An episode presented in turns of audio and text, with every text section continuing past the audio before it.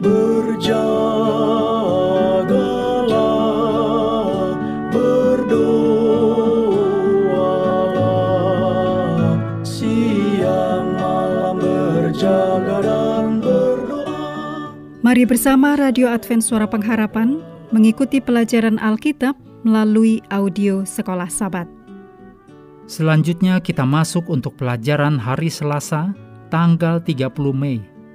Judulnya Babel, Pusat Penyembahan Matahari.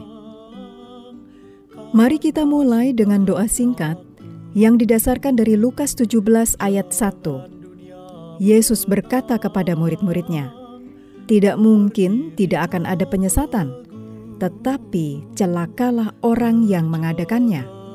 Amin. lawan musuh yang kuat akan datang Yesus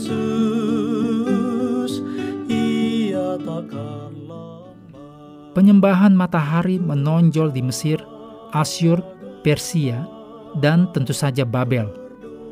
Dalam bukunya The Worship of Nature, tulisan James G. Fraser membuat pengamatan ini.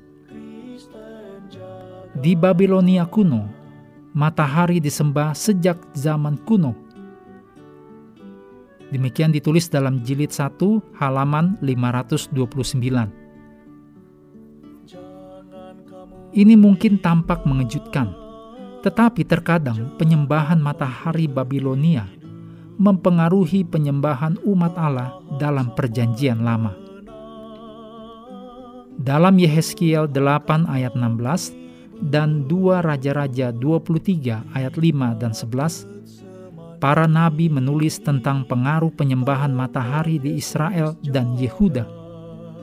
Roma 1 ayat 25 menuliskan, sebab mereka menggantikan kebenaran Allah dengan dusta dan memuja dan menyembah makhluk dengan melupakan penciptanya yang harus dipuji selama-lamanya. Amin.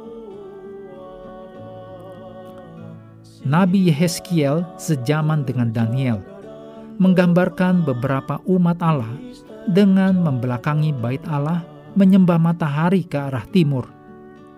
Bukannya menyembah sang pencipta matahari, mereka malah menyembah matahari. Dalam Wahyu 17, Yohanes menggambarkan suatu waktu ketika prinsip-prinsip Babel, termasuk penyembahan matahari, akan memasuki gereja Kristen selama zaman kompromi. Pertobatan yang sepintas lalu dari Konstantin pada awal abad keempat menyebabkan kegembiraan besar dalam kekaisaran Romawi. Konstantin memiliki ketertarikan yang kuat terhadap pemujaan matahari.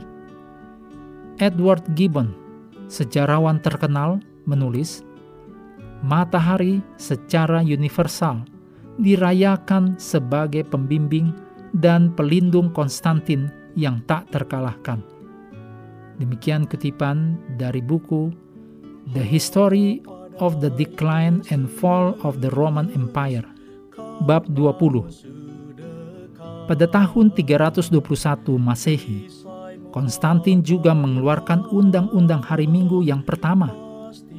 Dekret ini menyatakan, pada hari terhormat matahari, biarlah para hakim dan orang-orang yang tinggal di kota-kota beristirahat, dan biarlah semua bengkel ditutup. Demikian kutipan dari buku Edict of Constantine 321 Masehi.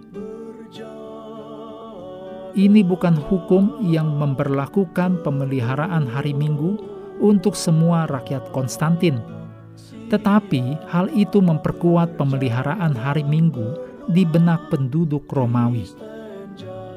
Dalam dekade-dekade berikutnya, para kaisar dan paus melanjutkan melalui dekret negara dan dewan gereja untuk menetapkan hari Minggu sebagai hari ibadat tunggal yang tetap sampai sekarang ini, juga bagi sebagian besar orang Kristen. Benar-benar contoh yang kuat dari kebenaran pahit yang hanya karena mayoritas orang percaya pada sesuatu atau mempraktekannya, tidak berarti hal itu adalah hal yang benar. Lihatlah ke sekeliling betapa lazimnya penyembahan hari Minggu di gereja-gereja Kristen. Ini mengajarkan kepada kita fakta tentang betapa meluasnya tipu daya iblis. Sekali lagi, untuk hal keadaan orang mati, satu-satunya perlindungan kita adalah penurutan yang teguh pada firman Tuhan. Mengakhiri pelajaran hari ini, mari kembali ke ayat hafalan kita, Yohanes 17 ayat 17. Kuduskanlah mereka dalam kebenaran, firman-Mu adalah kebenaran.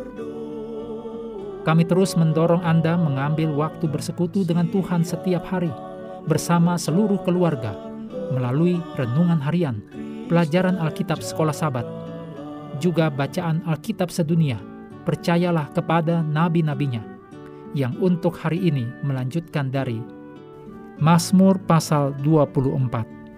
Tuhan memberkati kita semua.